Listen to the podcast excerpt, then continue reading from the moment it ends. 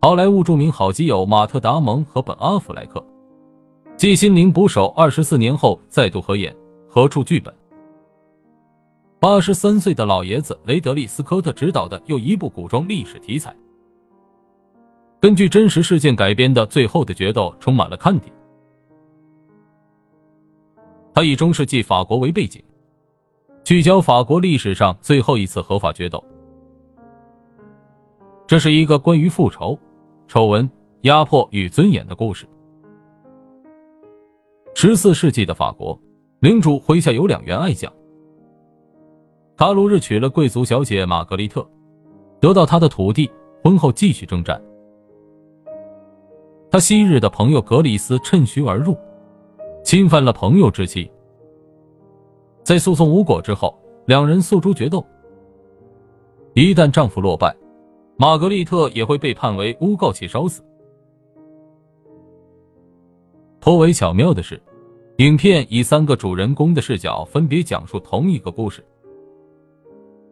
从两个男人的眼中，我们看到的他们，一个是朴实耿直、忍辱负重、为名誉而战的勇猛骑士；一个是聪慧能干、风流多情、追求爱情的浪漫骑士。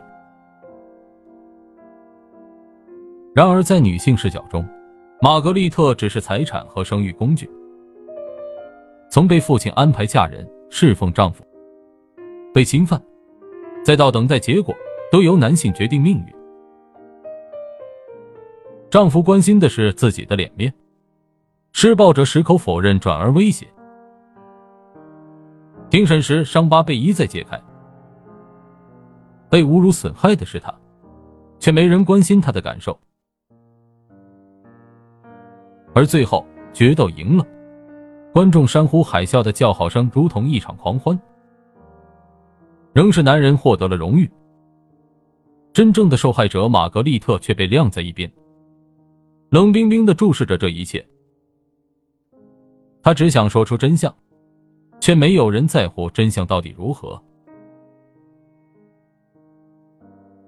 最后的决斗虽然采用了著名的罗生门的结构，但二者又有本质的不同。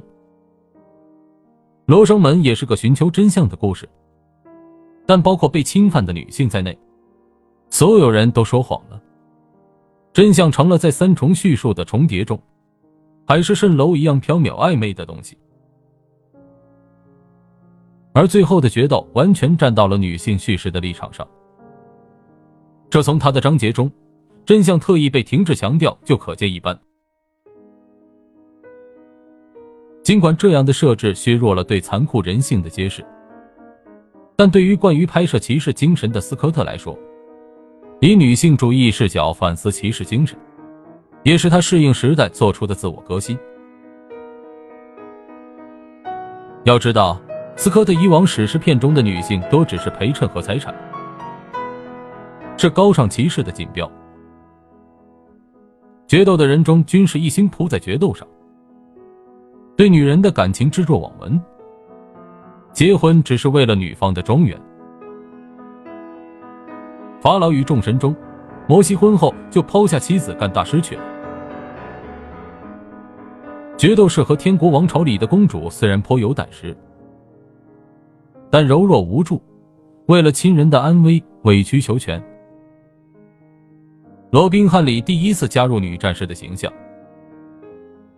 女王凯特·布兰切特饰演的领主夫人独当一面，披挂上阵把奸佞斩落马下。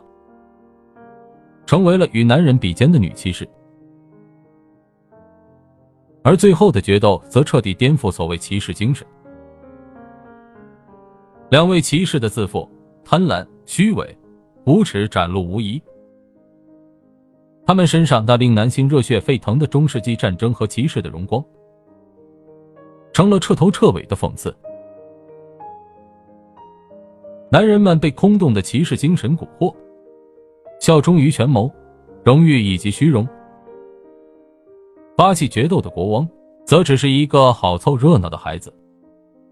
即使骑士们为了虚无缥缈的面子而搭上性命，也只是国王和看客们茶余饭后的消遣。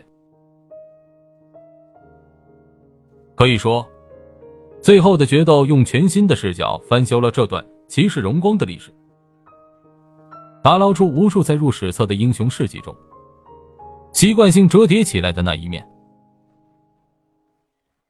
这场最后的决斗无关胜负，人性倒是满盘皆输。